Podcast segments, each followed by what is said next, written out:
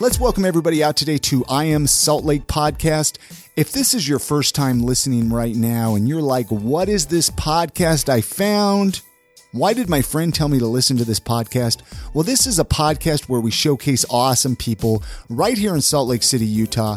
We get to talk to musicians, we're talking to authors, business owners, breweries, distilleries, tattoo artists, food truck owners, really anyone that might have a cool story to share.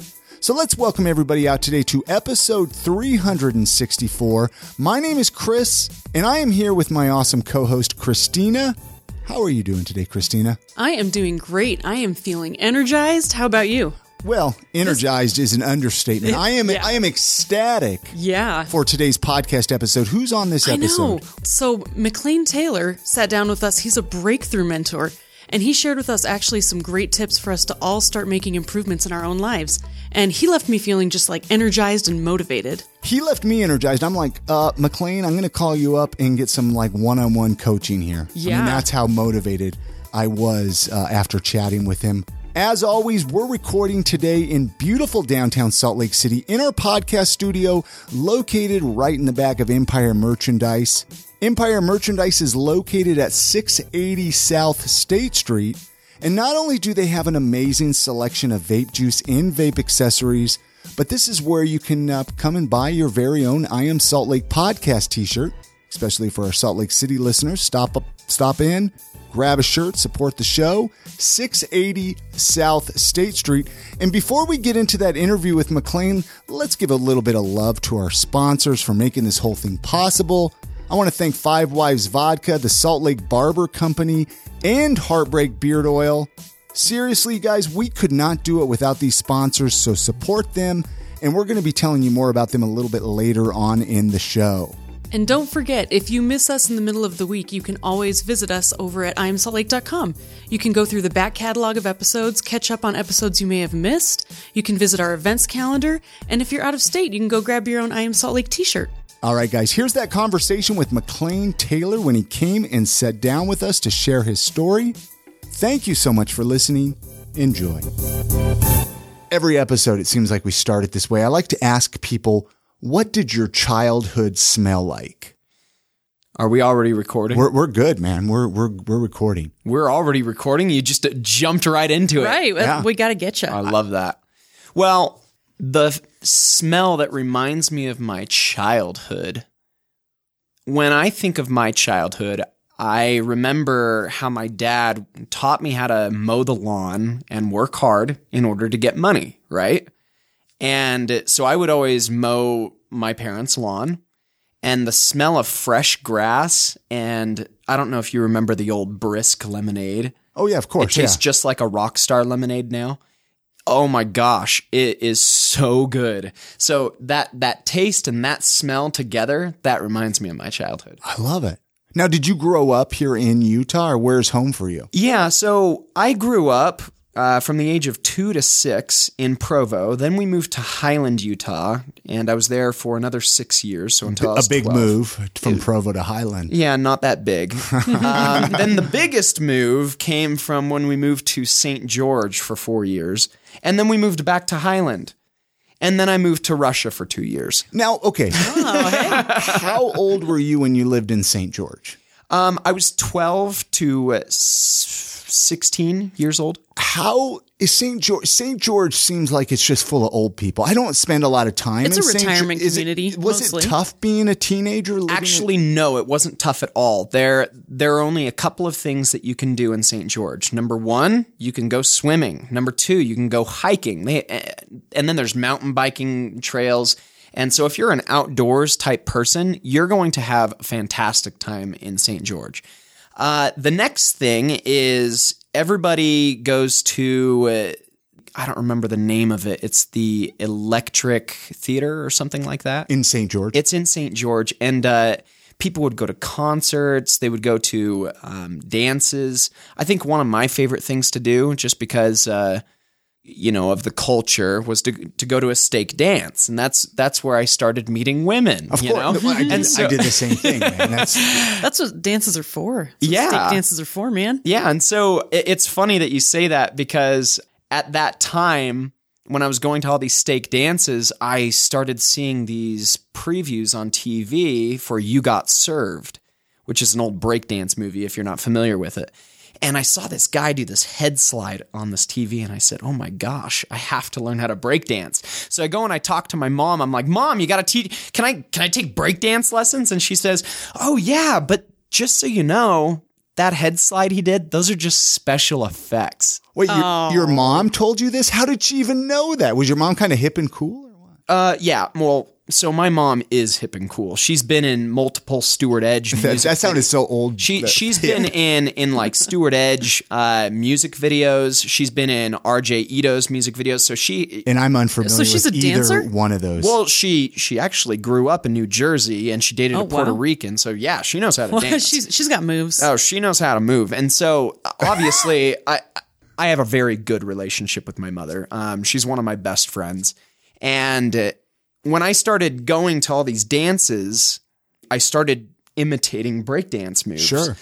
Until eventually I went to an old gun shooting range with my dad, and it wasn't a gun shooting range anymore. It was a dance studio with bulletproof glass.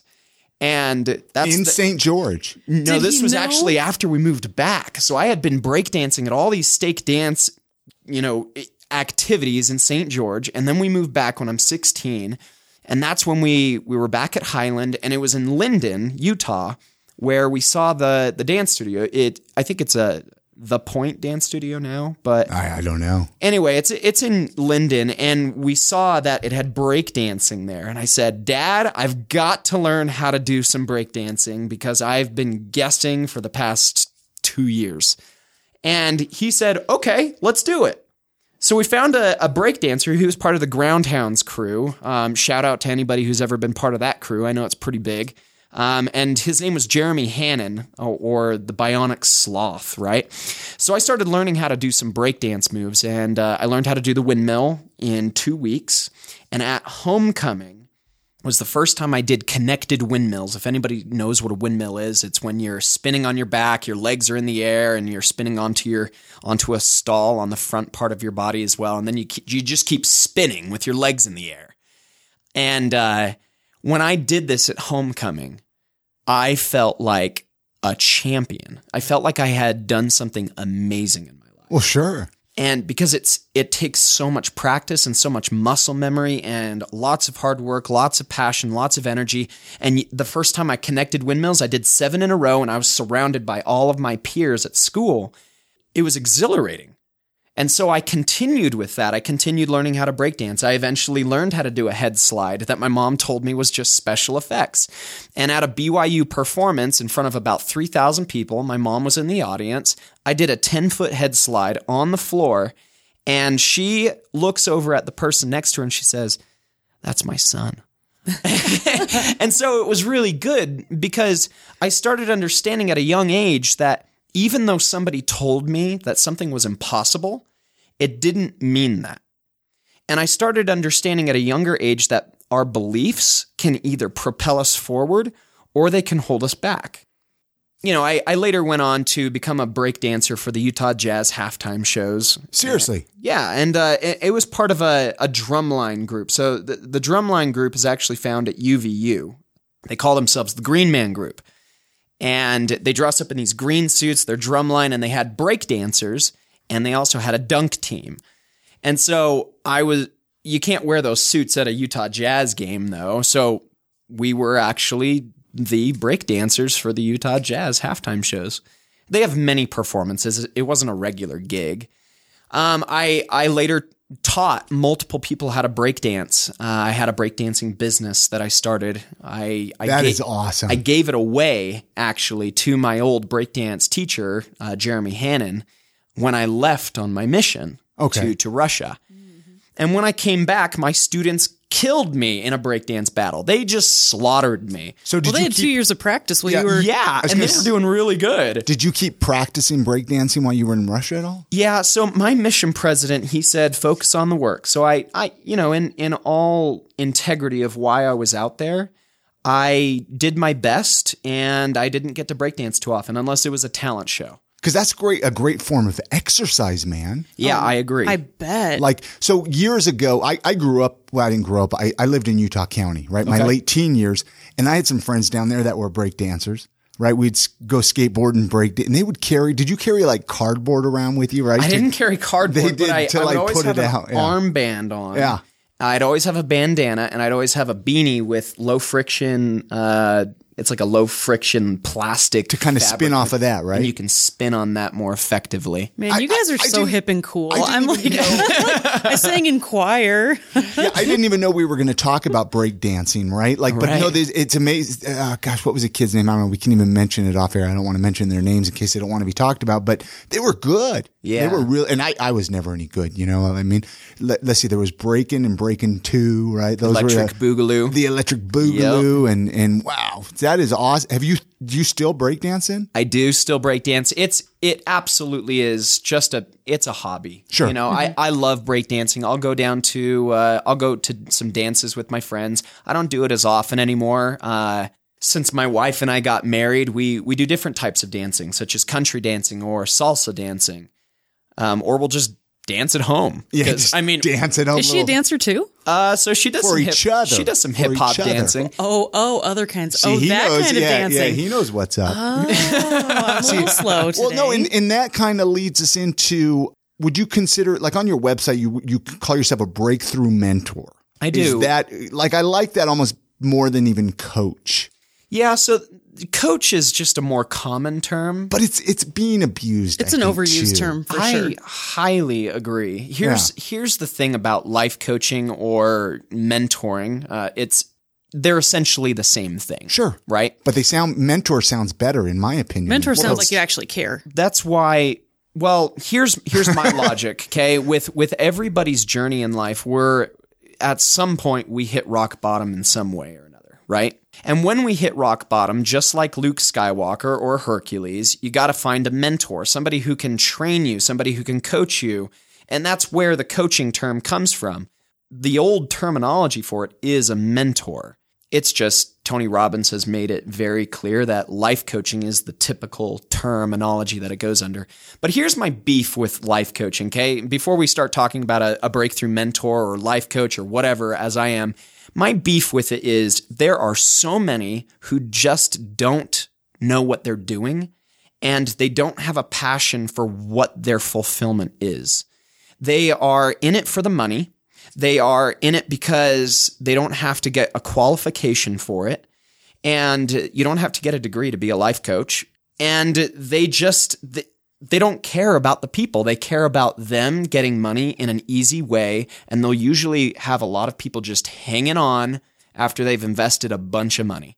That's a problem. Well, ex- mm-hmm. absolutely, because there's good there's good coaches out there too. There's fantastic coaches out there. we've talked often about like how do you even know who to look for, like what to look for in a coach? How do you know who's good, who's not good? I mean, you could you could throw tons of money away just trying to figure it out. You can. And there is a lot of risk because there is there's no real actual degree for it. I mean, there is a life coaching degree, but I'm telling you, that's not where you're going to get your chops. That's not where you're going to get really good. Here's what I will say makes a really great coach. Somebody who can consistently love doing what they are doing and they do it for a very long time. They'll probably even give you a, the first couple of sessions or maybe the first session for free. Um, these types of people, if they've done that long enough, they have honed their craft. They've gotten really good through practice.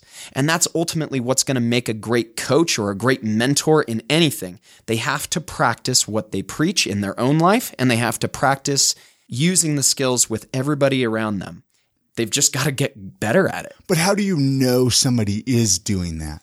So that's a good question. Post a lot of pictures on Facebook. Yeah, no, no, no, no, no, no, no. Um, you can ask them a couple of questions about their industry, and if they don't know what they're talking about, or if they get stuttered by it, Um, that's one sign to be able to tell. Something that I do when I personally look for a coach. Now, keep in mind that my coaches are on a very a much higher level than where m- most people would start. Sure. you know. For instance, I was I was recently invited, and it's an invite only group into Brendon Burchard's mastermind group. I love I love Brendon. Brendon's a great person. Yeah. Um, and I I'm going to be working very closely with him and about 75 under other individuals in a very very close knit environment. Rachel Hollis is also part of that group. Lewis Howes is part of that group. I am also part of that group. So something that's important in my mind is who is coaching that coach? Who are their coaches? And how do you find that them? out? You ask them Okay. and and then you maybe do a little bit of research on that you ask them what do they coach about if they are getting coaching from people who don't have chops there's a good there's a good chance that they're not going to know what they're doing that they're going to have very basic coaching. Here's what makes a great coach and what makes an all right coach. An all right coach if you go to him for instance here's a personal problem that a lot of people in utah have is pornography right? If somebody says, Oh, I need help overcoming pornography in my life, and the coach says, Okay, you just need to stop looking at it. That's not going to be nearly as effective as saying, Okay, the reason why you're stuck in addiction in the first place is because you had an emotional, traumatic experience, and it, it, it can come in many different levels, but it was enough for your body to say, I need to disconnect from that painful emotion, and I need to manage the stress that I'm feeling from the emotional trigger. And by doing that, you go to your limbic system, which is attached to fear and anxiety. It's attached. I mean, do you see where I'm going with I, I do, yeah. You go way more in depth. When a person is disconnecting and they're going to their, their limbic system, sex drive is one of those parts. Hunger is also part of that. Yeah, yeah. Are you seeing how this is attached No, to I, I love I love both. I love both. Yeah, absolutely. I mean, it's it's a good way to relieve stress, but it can become something that consumes a person's life. That is where addiction is born. It's born in the disconnection from a person's emotions. Now, how do we help a person to reconnect to that? That's what a great coach will do. I love it. That's what I do. I love I it. help people in that kind of an area with addiction. That's one area that I help with. And that's because it comes from traumatic experiences like divorce, which is my main target audience.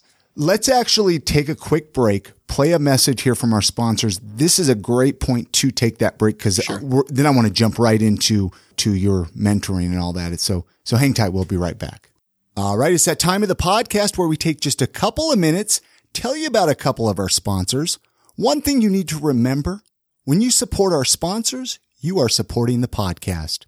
All right, this episode of the podcast is sponsored by the very delicious and the very local Five Wives Vodka. The next time you head on over to the state liquor store, pick up a bottle of Five Wives Vodka. The next time you head on over to your local bar with a buddy, remember to ask for Five Wives Vodka by name. Let's make Five Wives Vodka the I Am Salt Lake drink, guys. I'm serious. Let's do that. 2019, this is our goal. They actually have three different flavors. Christina and I are going to tell you about them.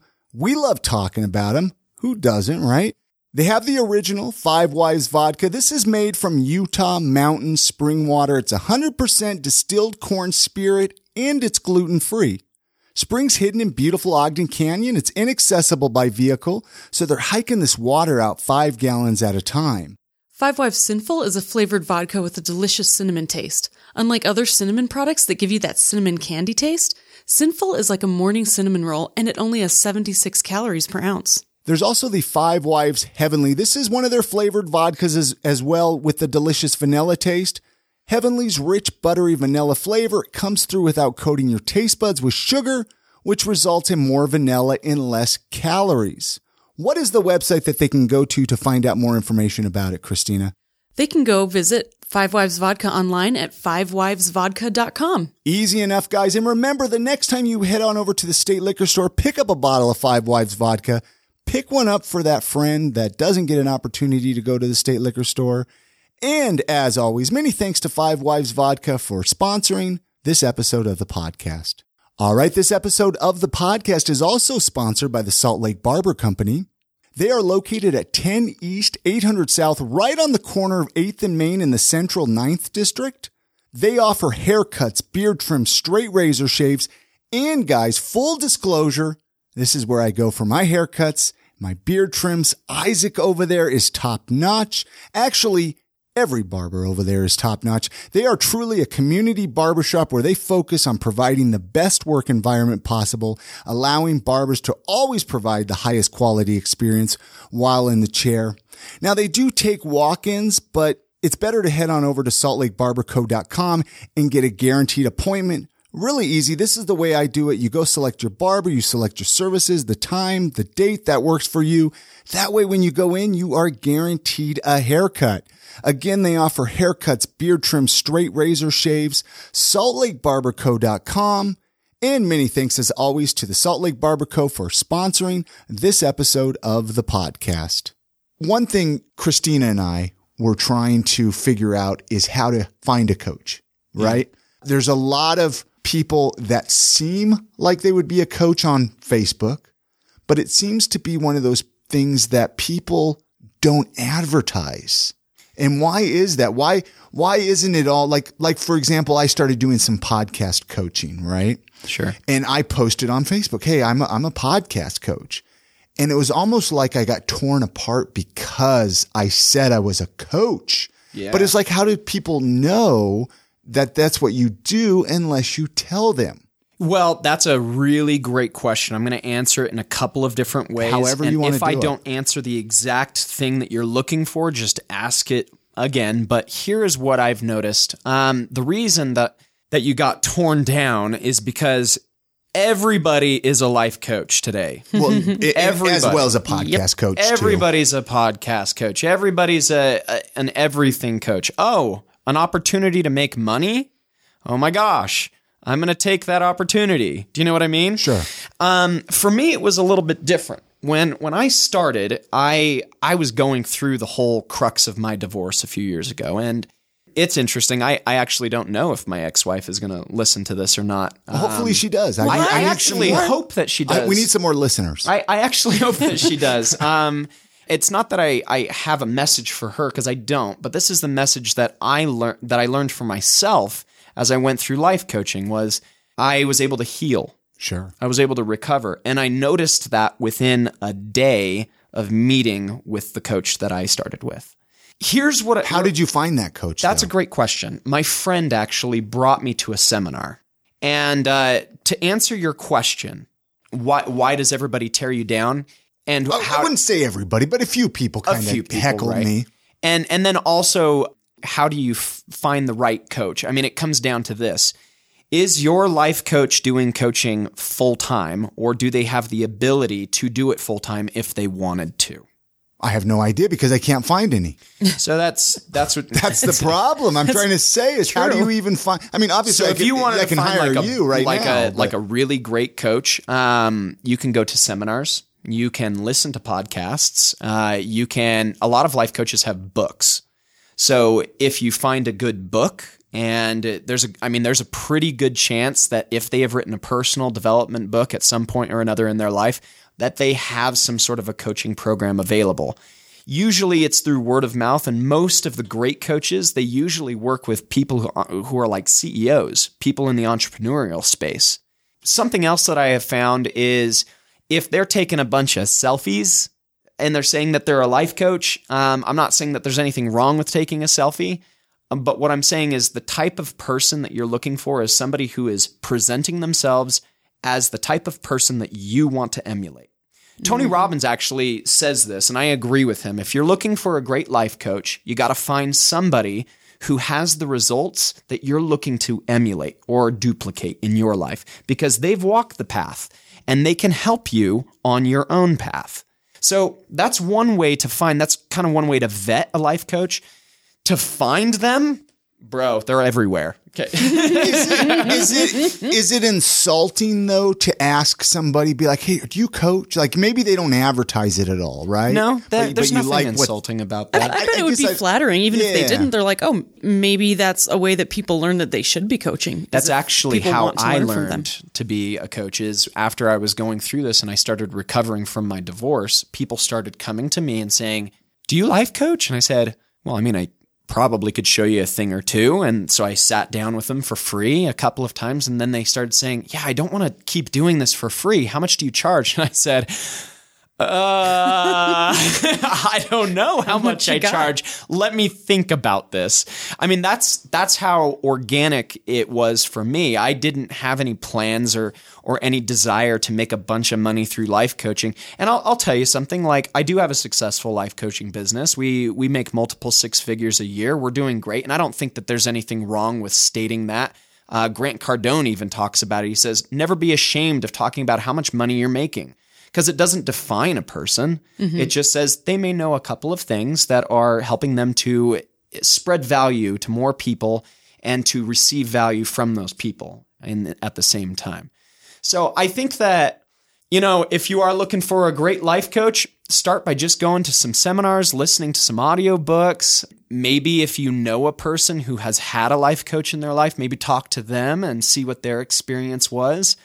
I like the uh, idea of like finding life coaches or mentors or whatever who've been on podcasts and listening and listening to them and getting to know them from a distance because there may be some really good coaches, but they may might not resonate with you. It seems like you want to find someone who'd be a really good fit for you. 100%. It's like a therapist, right? 'Cause yeah. You're not gonna Yes. you're not gonna mesh well because I mean I've done the therapist thing plenty of times, right? I love the therapist oh, thing. yeah. it's my favorite. I mean that's it's because You must have had a great one. I've had some pretty bad ones. Oh no, I've had terrible therapists, like so many terrible therapists, and I thought it was the worst. And then I finally found one who I'm like, oh my gosh, Yeah. she's life changing. well, and they're kind of like coaches too. They, really. well, they I mean, are. they are a life They coach. are. Really. I have a degree in psychology, so I could have gone down the path of psychologist. And the reason that I switched over to it's actually a de- degree at UVU called Integrated Studies, and you get to combine two majors. Very cool. I chose psychology and business management. So I mixed them both together. I wrote a senior thesis on nonverbal communication. I kind of understood communication skills pretty well, but I was going through my divorce at the time. My life was kind of a mess when I graduated from college, and uh, I just wanted stability. So I went into sales. I was working at a company called Workfront. They're a great company. I, I had a great experience while there. But eventually, people started asking me for coaching, and I, I said, I don't know. Let me see what I can do.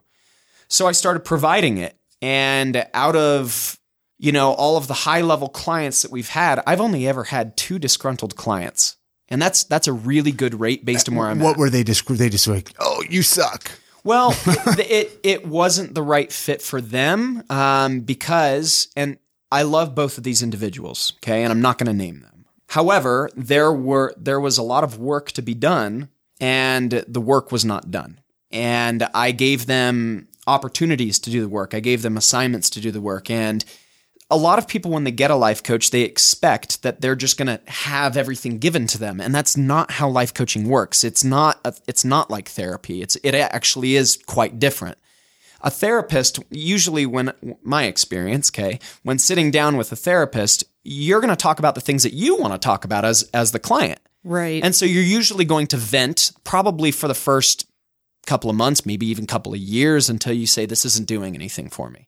A life coach is going to talk about the things if they're good and this is their niche is focusing on traumatic experiences and recovery and therapy because there's other coaches, right? This is what I focus on. If they do that, we're usually going to talk about the things that the life coach knows that that person needs to talk about, which the client usually doesn't want to talk about. So yes, there might be some more triggers, and we're able to uh, to break some rules that therapists can't, but it's more effective in in many ways, in my opinion, or at least from my experience, it was more effective for me. It seems like you want like if someone is anticipating or considering going to someone like you, they have to be prepared to be uncomfortable.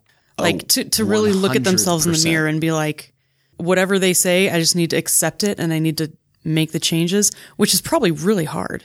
Absolutely. In fact, um, a lot of coaches, in fact, you know, Brendon Burchard, we we say things very similar to this. He says the everything you want is on the other side of fear. I say everything that you want that you currently don't have is outside of your comfort zone. Otherwise, you already have it, right? It's comfortable. Oh, I can go get that. It's done.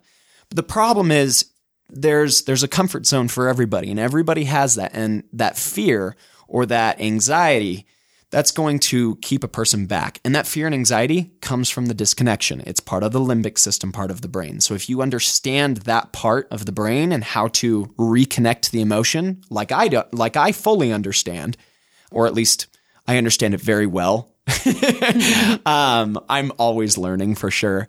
But when I'm able to help a person to reconnect that emotion, they're allowed to take new actions in their life that are way outside of their comfort zone and therefore get the results that they're after rather than being stuck in that cycle over and over and over again of being stuck, being trapped. Yeah, that's not a good place to be. It seems like you focus a lot on divorce. Is that correct? Or do you kind of do it all, but that's kind of your specialty? Yeah, so it's funny because uh, another one of the coaches in the Valley who's fantastic, her name's Kim Flynn. Um, she owns eSimplified. It used to be known as Entrepreneur Simplified. She uh, she she taught me something very very valuable for business when it comes to coaching, because a lot of coaches they want to say that they focus on everything. Okay, that's that. By the way, is another sign of finding a bad life coach or a life coach who is newer and is refining their skills. Because there are some good life coaches who just are starting out, right? Mm-hmm. But usually, a great life coach is going to pick one thing and they're going to focus on that. So, what have I helped people through? I've worked with clients who have gone through satanic ritual abuse. I've worked with clients who have gone through rape. I mean, that's a very common common topic that we actually tackle. That is sad that it's common, considered common. It's it is sad. It is it's incredibly sad. Um, and the reason is is because they almost feel like they can't talk to even their spouse about it, especially in Utah because there's this uh, there's a lot of stigma, there's a lot of judgment.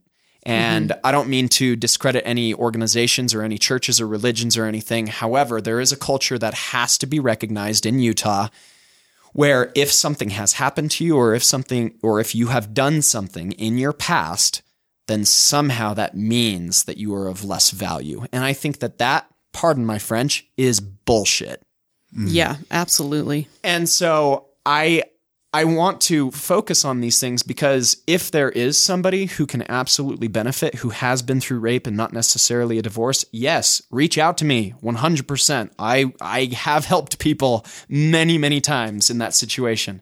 But i picked divorce because most of my my clients had gone through a divorce. And I also had my own personal story of going through a divorce. And to make it more relatable that's all that's all that I market on when I'm online I just focus on divorce You know, divorce is interesting because even though you know it's for the better that you're getting divorced, it's still the most painful thing that I think I've ever been through. So, Chris, that's interesting that you say that because I I agree with you and your mindset. Yeah. However, there are also other people out there who it's the best experience of their life. Why? Why do you think that is? I think it comes down to you know their their belief systems really and and how they're internalizing it. And that's why I focus so much on limiting beliefs, emotional anchors and the action steps in regards to those things is because if a person goes through a divorce and they're having and they feel great and it's actually empowered their life, it's given them more freedom, that's because they have said in their mind, I'm okay. My value is not tied to uh, being divorced or going through an annulment or or whatever it may be. My value is determined by me. Whereas you have a lot of other people who go through a divorce, correct me if I'm wrong, but you probably told the same victim story over and over and over again after your divorce. And it probably was such a refined story that you told it the a hundred times the exact same way. That's how it was for me Yeah. because I had this belief system that, oh, this all happened. I did everything in my power to keep it together and to be committed to be a good husband, and it didn't work out. Right? Yeah. Well, exactly. And and therefore on paper it looks like, oh, I did everything right. Whereas there were some other things on the other side that happened, right? And and we think, we believe that that happened because they didn't like us or they didn't want to be around us. We we don't stop and pause and think maybe my ex-wife was going through a lot of insecurity, a lot of fear, and that was her way of solving her emotional trauma was acting out essentially. And and my ex-wife, like to be fair, she did act out in certain ways. I'm not going to go into the details, you know, for sake of protection of her, but she was going through her own stuff. And that's that's really as simple as I can make it. So what was it? Believe How did you get through it then? I Found changed it- my beliefs. Found a coach or or I mean cuz you did, you were you involved in any you weren't doing anything obviously when you went through the divorce because you weren't a coach yet. I, I, I wasn't a coach at the time. I hadn't gone through any coaching at the time. For the first year, I tried figuring it out my own way. I I did a lot of things um, that I wasn't proud of at the time. I I felt I felt like I was losing parts of my soul. Sure. Um, I felt I felt really, really awful. You know, like I, I mean, I don't know how else to describe it other than it was the hardest thing I have ever been through in my entire life.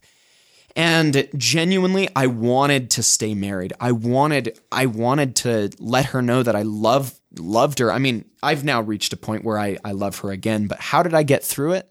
The answer to that question is I reached a point where I said, I'm stable in all areas of my life financially. I gained 20 pounds of muscle. I'm part of a choir. I'm, I'm feeling really good about myself. However, I'm still not happy. And I, and at the beginning of my journey, I just wanted to be happy. That's all I wanted. So that's why I tried other things that I wasn't necessarily proud of is because I, I was trying to be happy. I was trying to find happiness another way that I was taught uh, growing up because here I was, this good little Mormon boy. You know, I went on a full time mission. I served honorably for 25 months, came back, got married in the temple. And here I'm thinking I'm going to have a, a happy marriage for the rest of my life. And then three months into the marriage was our final separation. Yeah, that's how long my marriage Oh was. wow. So it was pretty that- quick. yeah. So it was like you have all these expectations and you go up this jump, this like motorcycle ramp and you're going flying up into the sky only to realize that three months in, there is no ramp on the other side and you're going to crash and burn. Where some people have a down ramp, I didn't have that. And so the emotional heightenedness, it was, it was traumatic. Whereas some people, they can take 15 years and they, they know after the first couple of years that they're going to get divorced after their kids grow up. Like I've talked to so many people about this. And so by the time that they get a divorce, they're like, yeah, I went through all my trauma during those 15 years. I didn't go through it during the time of my actual divorce. See, and that's what's interesting to me listening to you guys talk. I think I might be wrong, but to me, it seems like that men seem to have a more difficult time with it. Like by the time um, a relationship gets to a divorce state, this sounds terrible, but generally the woman has gone through all of the trauma and is like, okay, now I'm done. It's it's interesting to listen to your perspective as men because I've I've had a very different ways. conversations with women, and I've been through a divorce. And you were stoked on you. Oh, well, I was very, I, you know what? I was at peace. Yeah. I was just like, I'm jealous Yeah, of so that. this is exactly what I was talking about. Like she went through exactly what I described pretty much, right? yeah, yeah, exactly. I was just like, you know, my value was completely in myself and moving forward and growing as a person. But you still got depressed. You still got sad, right? I did, but it- it wasn't for those reasons.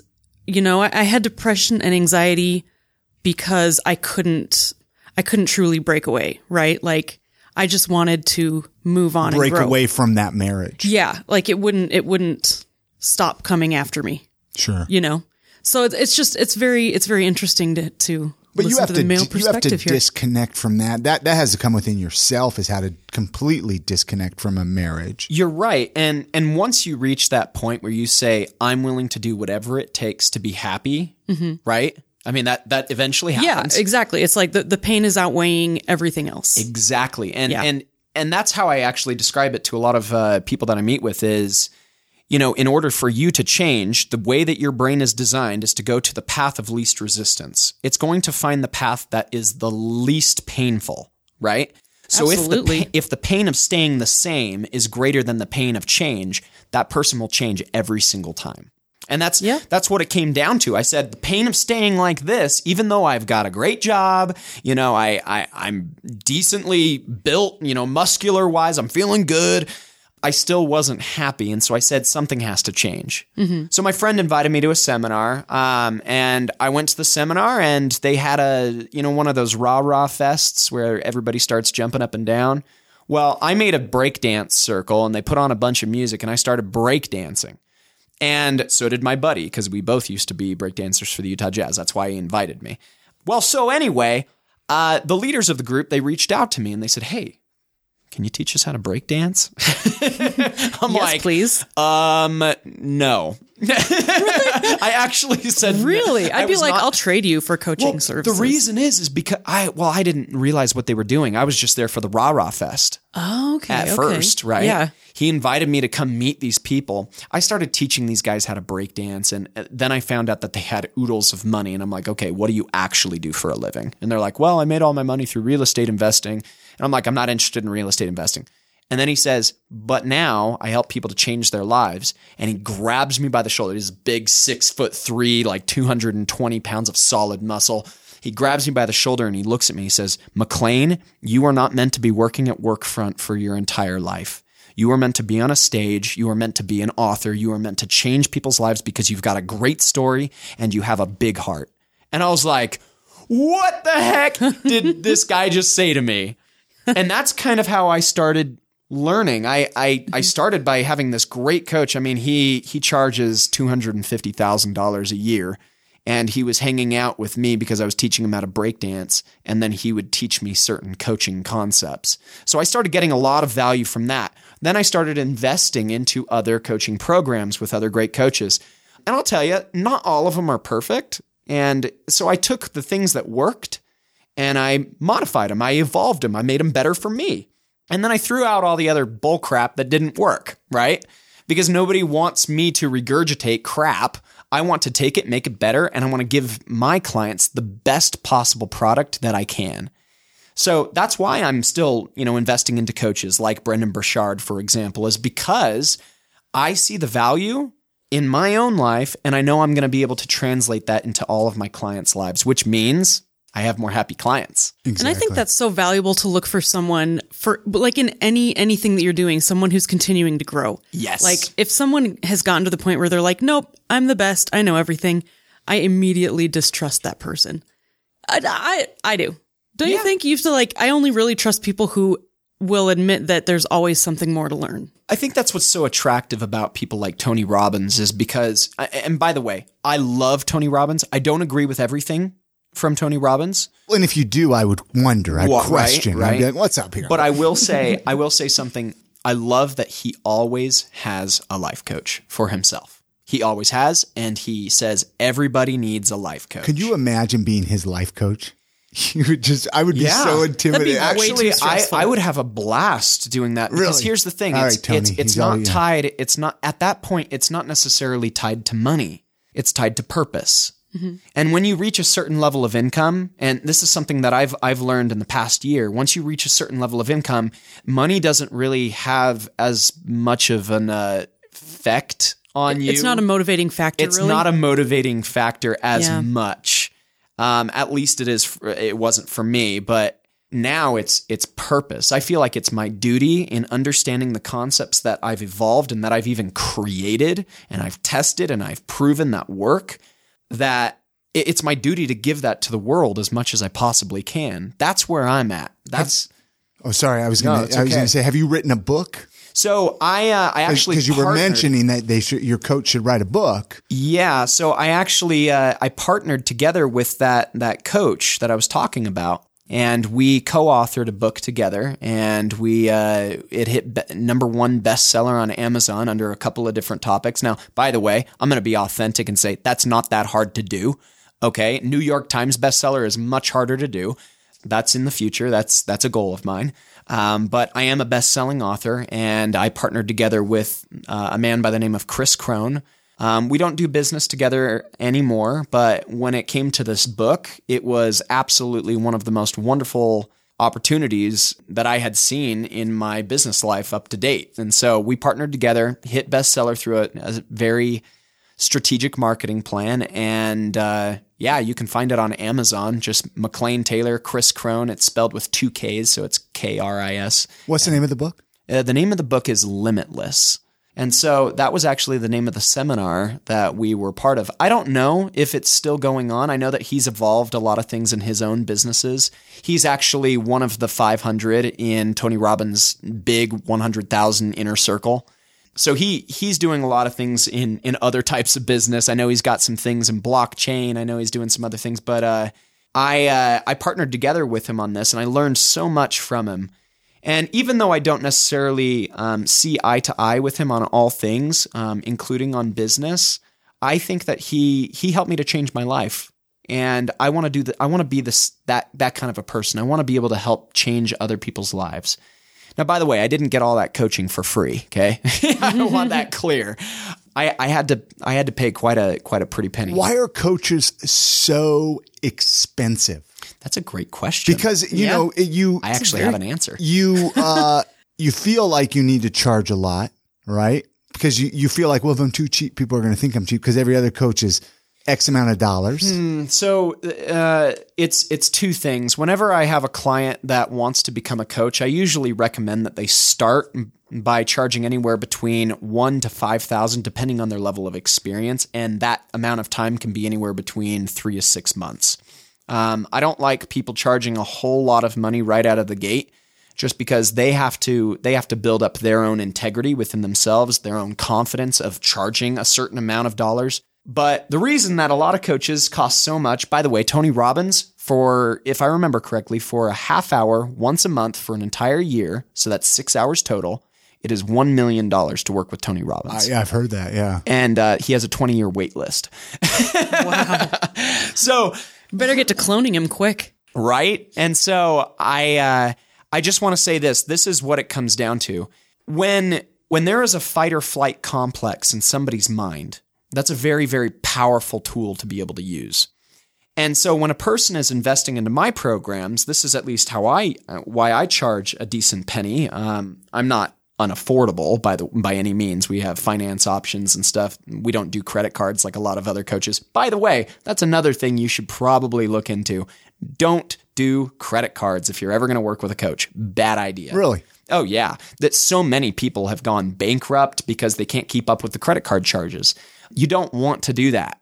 You don't want to do Oh, that. as a, as a client. So As like, client, like, like don't never. use your credit card to pay for it. Well, I mean, you can use your credit card to pay for a payment, but don't don't pull out twenty five Money you don't have. twenty-five thousand dollars worth of credit cards and then spend it on a coaching program, hoping that you're going to get something for nothing. You're going to have to work your ass off in order to get your results, if, especially for something like that. What I do is a finance p- plan, so it's it's extended over a longer period of time, but it's lower payments, making it more affordable for people to get a really great coaching program that's well rounded. But anyway, going back to your question, why do they cost so much? It's because it's very similar to how the Vikings used to work. They land on the enemy's island and they turn around and their chief or their their captain says, "Burn the boats." And you're like, "Oh crap. Hold on, I'm going to burn my boat, my only escape route from the enemies that are outnumbering me 10 to 1. Here we go. I'm burning the boat." And now you're either going to die on that island or you're going to win. You're going to take it over. The reason that the Vikings were so strong is because, well, number one, they took fear inhibiting drugs. And number two, That helps. they would burn their boats. There was no going back. It was their only choice. There was no fight or flight anymore. It was just fight. And usually, when a man is using, or a woman is using their survival mechanisms in their brain of fight or flight, and they're using the fight aspect of it, they usually succeed.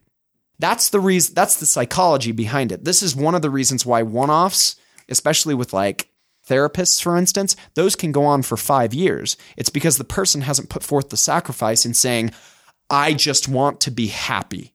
The pain of staying the same is not great enough yet. Mm-hmm. Sometimes money can help a person to do that. Now, granted, you want to be in alignment with your teachings and your practicing and your skill level with the amount that you're charging. Okay. That's something that I, I learned early on was if I'm going to charge a decent amount of money, I'm either going to help them to get to where they want to go as fast as humanly possible by giving them as much extra value as I possibly can, and that therefore helping me to become a better coach. Or I will keep working with them beyond the contract until they get where they want to go. And that is also another sign of finding a good coach, somebody who's not tied to your money and how much money you're paying them, but they're tied to, I'm going to work with you until you get to where you want to go, or at least pretty dang close, or at least to a place where you know that you can handle this. And with the law of gestation, about three to five years down the road, you'll be able to make a million dollars doing what you're doing. Does that make sense? No, it makes that makes a lot of sense. I love it.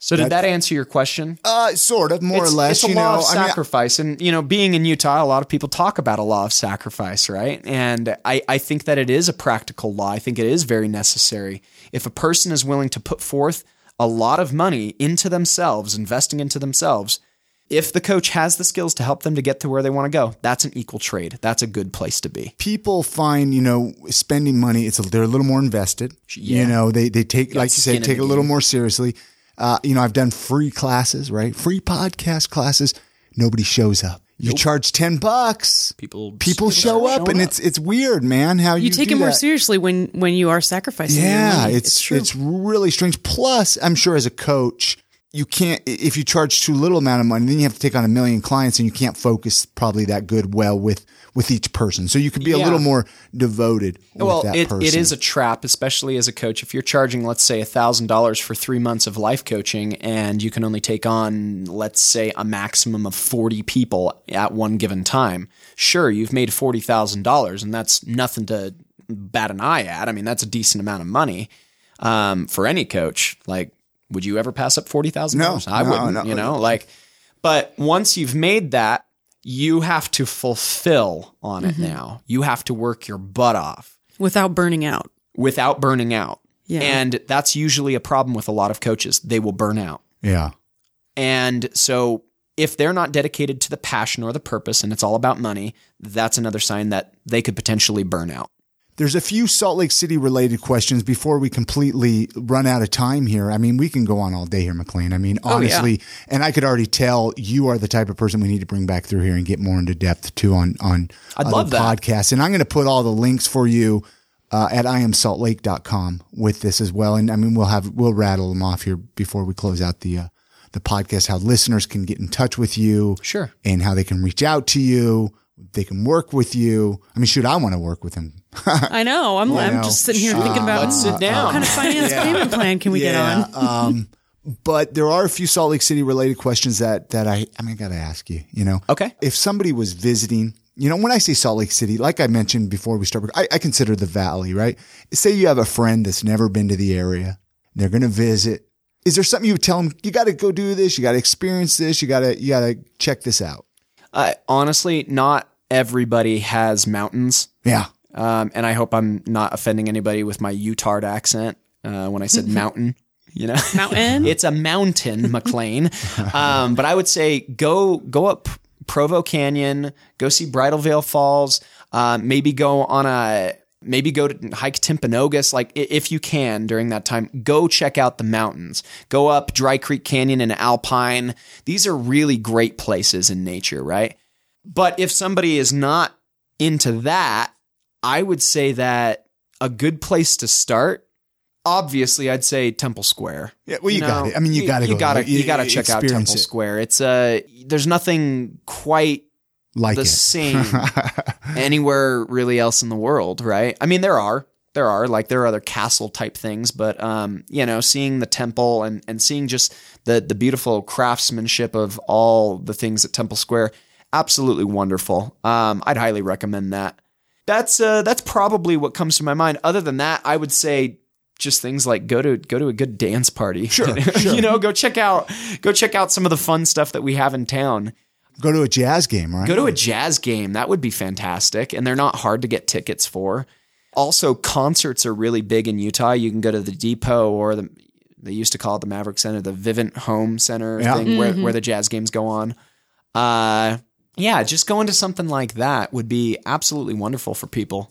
Would you from out of town? Would you change anything about Salt Lake City if you could? If you had like an opportunity to change one or two things, is there? Maybe there's not. honestly i i think that it would it would be so much cooler i might get some flack for this but i i actually support prop 2 right Yeah. i i believe that people should be able to smoke marijuana if they want to Yeah. i i think that it is a beautiful thing that you know may it, I, could it be but could it be abused in some ways I, I think yeah if somebody's driving while they're really high sure they probably shouldn't be driving Chocolate, candy could be abused, but we can It go down and, can. and buy a bag of It Skittles can. for a dollar ninety nine, right? I yeah, mean, you and, know. and sugar, water, all these things can be abused. Th- mm-hmm. There are a couple of things that I know about marijuana. It's number one, nobody's ever overdosed on it. So why are we worried about it? Right? I think that sure there are some statistics that show that before the age of 25 that maybe there's a, a higher risk of suicide or or I mean there's there's Your tons brain studies. isn't your brain hasn't yet or formulated but Yeah, like yeah, if yeah. it's used responsibly I personally believe that marijuana is a lot safer than alcohol. Amen. Yeah, and all the opioids. Oh my gosh, don't on. even get me started on the opioid Yeah. uh, crap in Utah or in the world, okay? It's it's a problem. I believe that um, something else that could probably be changed is, you know, if there was a, a a greater connection between the other cultures in Salt Lake City, such as you know the the LDS culture, the Church of Jesus Christ of Latter Day Saints, as well as the LGBT community. I know that there's some outreach going on there. There has been a lot of history there, and I think that if we just show each other that we are all part of the same community, maybe we're not part of the same religion, maybe we're not part of the same belief systems, but we are part of the same community and we need to be on the same page. We need to we need to support each other and love each other even though we do things differently. I think that it is ridiculous the shame culture that is in Utah. And I think that it does need to be called out on and I think that everybody who listens to this let's just take it on ourselves and say, I am going to love the person that I disagree with the most. Maybe that is a Mormon for you. Maybe it is your gay friend. Maybe it is, um, you know, somebody else. Uh, Maybe it's your parents. Um, but you're going to still love them and support them in living their life to the best of their ability because that's what you're doing as well. And I think that if we had more love and more acceptance, even, and and none of this by the way i'm going to point this out none of this bullshit where it's like oh i accept you but not your sins and your choices. And i'm mm-hmm. like bro you're missing the point. The point is to love them and support them even in what you perceive to be their sins. That is love. It is full acceptance. Boom. I love it. Man, we should have. Mic drop, quick. Hopefully, if people are sticking around this long into the podcast and you're still listening, maybe you need to put something at the beginning that says stay until the end there's Yeah. a fucking ramp or rant okay pardon my french but hey, I told you language wasn't a problem. it might be for some of your listeners No, no, no. They they've they've heard worse on this podcast. Jeez. Uh, what about favorite? Do you have any favorite places you like to go eat at? Favorite local eating spots? Oh, my that aren't goodness. That aren't like McDonald's or Burger King, right? Like maybe a little more mom and poppy. You know, okay, so obviously Beto's, right? Oh, yeah, Beto's is Beto's, it. fantastic. That's- it's that's it's good one. open Yeah. late. Go eat a big freaking sandwich. It's or, or burrito. It's amazing. The breakfast burritos. the breakfast Oh, burritos are incredible. There's another place that I go to with my wife all the time, and it is a local place. At least I think it is. yeah, even if you're yeah The Bombay House. yeah yeah. Oh. Indian yeah. food. They make the best Indian food I've ever had, and and they and it's not just the Indian food that they make because it's pretty dang good, right? Yeah. It's the atmosphere, it's the environment, and I've never had a mean waiter there. I mean, yes, they they they are you know business related, but I, I'm pretty sure that it's a family run business because I see the same guy there after 10 years of going to the Bombay House. And uh, they're just effective. They're nice. They're on. They're, it's it's just a great place to eat. Go go eat at the Bombay House, but make sure that you go a little bit earlier because there will be a little bit of a wait time. Now, how can listeners? What's your website?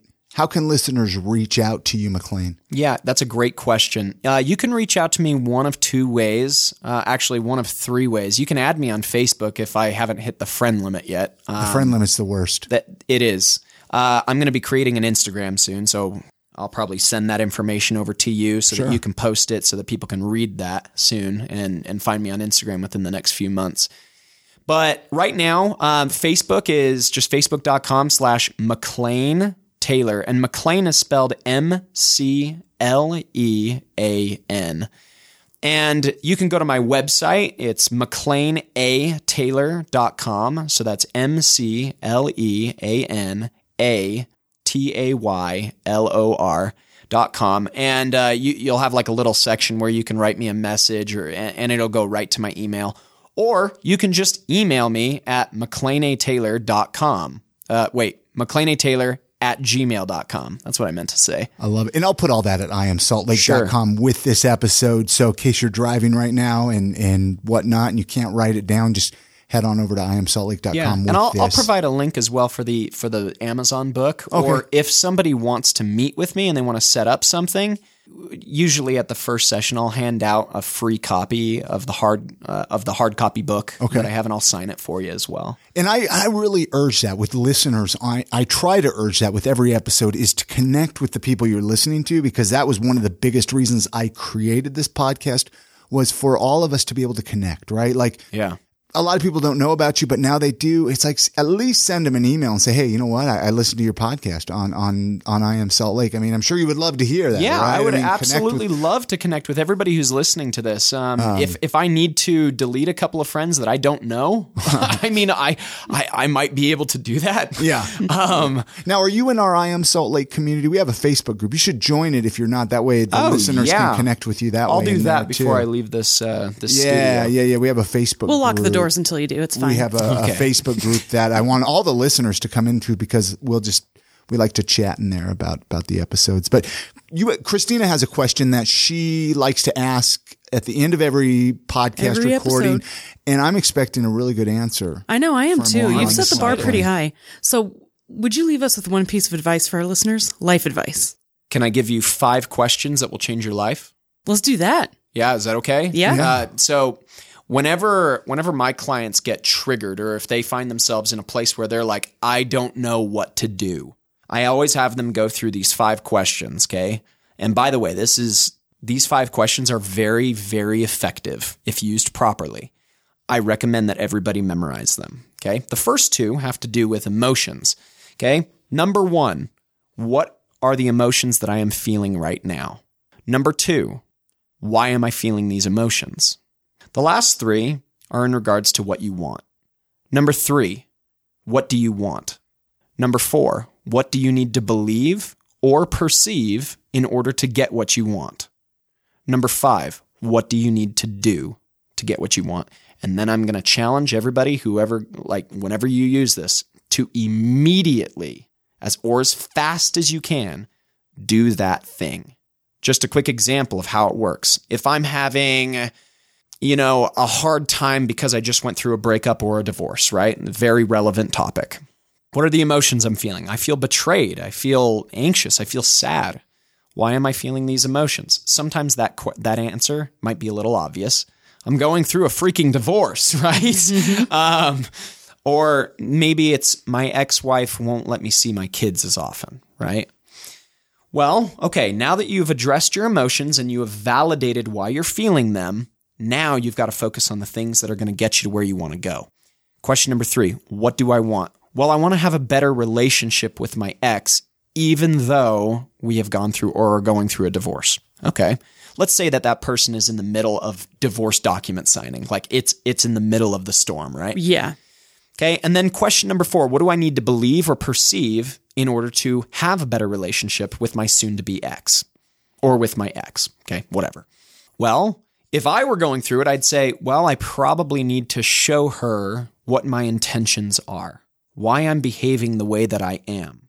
So if I need to believe or perceive something different, it's that there is a chance that she will listen to me. There's a chance that she will she will want to work with me on the same page. And then number five, what do you need to do? I mean, I kind of answered that already by saying I need to communicate what my intentions are, why I'm doing something, and ultimately, I don't want to fight anymore. So, what do you need to do? You need to communicate what your intentions are and where you're at in that relationship. And you may want to do it in a mature way if you want to have a, a good relationship with that person. So, those five questions, I'm telling you, if you apply them, that will change your life. Perfect. I've had a heck of a chat, man. Yeah. Thank you for coming. I know we, you know, we, like I said a, a few minutes ago, we could go on five more hours, I'm sure, but uh, we'll have to bring you back on. Yeah, I- I'd be happy about do that. some catch up, and, and I want to get a copy of your book and uh, read that. So maybe I'll read it next before we, we bring you back through. But thank you so much for coming and doing the podcast. We good? Yeah. Thank you. It's been amazing. Any any final things that we didn't cover while we're still recording that you want to make sure blurred out real quick? pretty much that we we have an online course and it is 39 videos that train people in all of the techniques of how to get out of these emotional depths of hell or these traumatic um, moments of our lives and how to recover very quickly and make better decisions because people don't make decisions logically, they make them emotionally. and if you're cut off from your emotions, you're not going to be making decisions very well or at all. You will stay stuck. These skills have been with my clients, they have been proven. Okay. I, I can't make a claim because I'm not a, a, a licensed therapist or anything, but with my clients, they have all seen massive results. I've helped people quintuple their income. I've helped people recover from divorce in a month, like very quickly. wow, that is really quick. And uh, and we we've done some amazing things with with clients that we've had. I've helped people overcome many forms of addiction uh, by using these skills. So, anyway, the reason I'm bringing up the course is because this is something that you can get even if you don't have a whole lot of cash on hand. Okay. We do payment plans. We want people to understand that it is better to get something than nothing at all. Absolutely. It is always better. So we've automated these courses. It's 39 videos with examples. We've written up scripts to make it very, very easy, very similar to how I pointed out those five questions all of these different types of very in depth breakthrough, they are scripted so that you, Kris, you could literally read these things to me or to yourself and get the same result that I would have with my high level clients. I love it. It's amazing. And those are on the website. So those are not on the website. The course is something that if you are interested in looking into, you may want to message me or email me about that. It includes the scripts, the video courses with recorded examples of us taking people through it. It also includes access to our Facebook community where you can practice these skills with other people who have gone through uh, the trainings. Who, many of them have gone through one on one coaching with me and, and my other master coach. And it's just a very effective system. I've seen that this is one of the most effective coaching programs out there. And I'm not saying that to gloat or anything. I'm saying it because I've observed it with my own clients. And it's, it's very effective. So if that's something that people are interested in, fantastic. If they're interested in one-on-one coaching, fantastic. Reach out to me. I'm a very personable person. I'm not in it for the money. I'm in it because I genuinely want to help as many people as I possibly can because it feels like it's my duty. Thank you for coming doing the podcast, man. Hey, thanks for having me, guys. yeah. You bet. Thank you again so much to McLean Taylor for joining us on this episode of the podcast. All the links to connect with McLean can be found on our website at iamsaltlake.com slash 364. All right, guys, this episode of the podcast is also sponsored by Heartbreaker Beard Oil. I might be a little biased because not only do I wear this beard oil, but I am the owner of the company. Heartbreakerbeard.com is where you can go and pick up a bottle for yourself, try it out.